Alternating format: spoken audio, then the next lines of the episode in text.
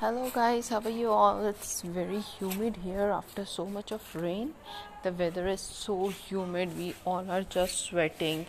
But anyways, workout is important. So we are as usual doing our workouts. I'm doing my yoga plus little bit of exercise I also try to involve my son in it so that he will also be fit and more than fit he's just he's just a baby but uh, at least it will help him to gain weight at a, gain weight and height proportionately at this age so yes it's very important.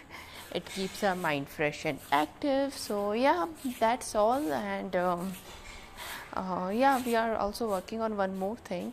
I have noticed that uh, few kids uh, don't perform well.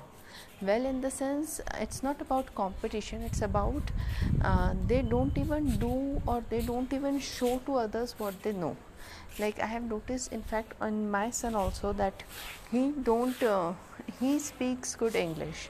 But when it comes to talk to uh, talking to others i don't know what happened to him. He just lost his words. So a few people re- actually i'm walking on my terrace. I think you must be getting a lot of noise from here and there from my neighbors but it's okay i guess so what happened is uh, few of the mothers suggested me that i should try to talk to him. And in front of other kids i should tell him that you sh- you see you should learn from them. But uh, i don't know what you guys think but personally i think we should not embarrass our child like this. I mean i know he speaks good.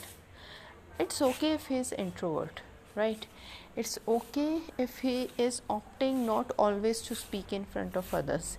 He only speaks whenever it is required and that is more than important.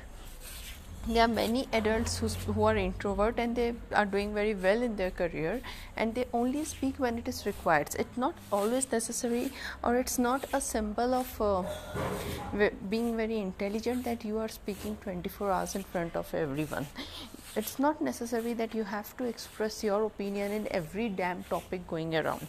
It's not necessary that you have to be a very um, extremely bouncy kind of a kid who is bouncing here and there just to prove that you are very smart. So yeah that was my decision. I never uh, Uh, especially in front of others i never tell him that rudraksh should, you should speak like this so that others will get impressed. Why uh, why others? I know he is doing well i know he is learning well and whenever there are competitions he is performing well. What else do i want? If i will start embarrassing him just to show that if other kids are talking too much you should also talk. This is not the way. I personally think so uh, I don't know what your opinions must be, but I'm sure you guys will agree with me.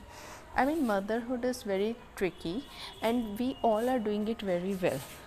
So, I think we sh- instead of being competitive with each other, we should only try to make our kids better in whichsoever stage they are.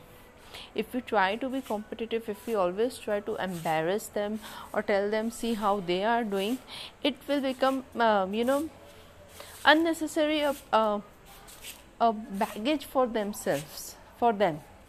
So just to avoid that burden on that little baby's mind i personally think so. And in fact from my own experience also i can say that we uh, should think 10 times before uh, saying anything like this to our kids or before comparing them to others.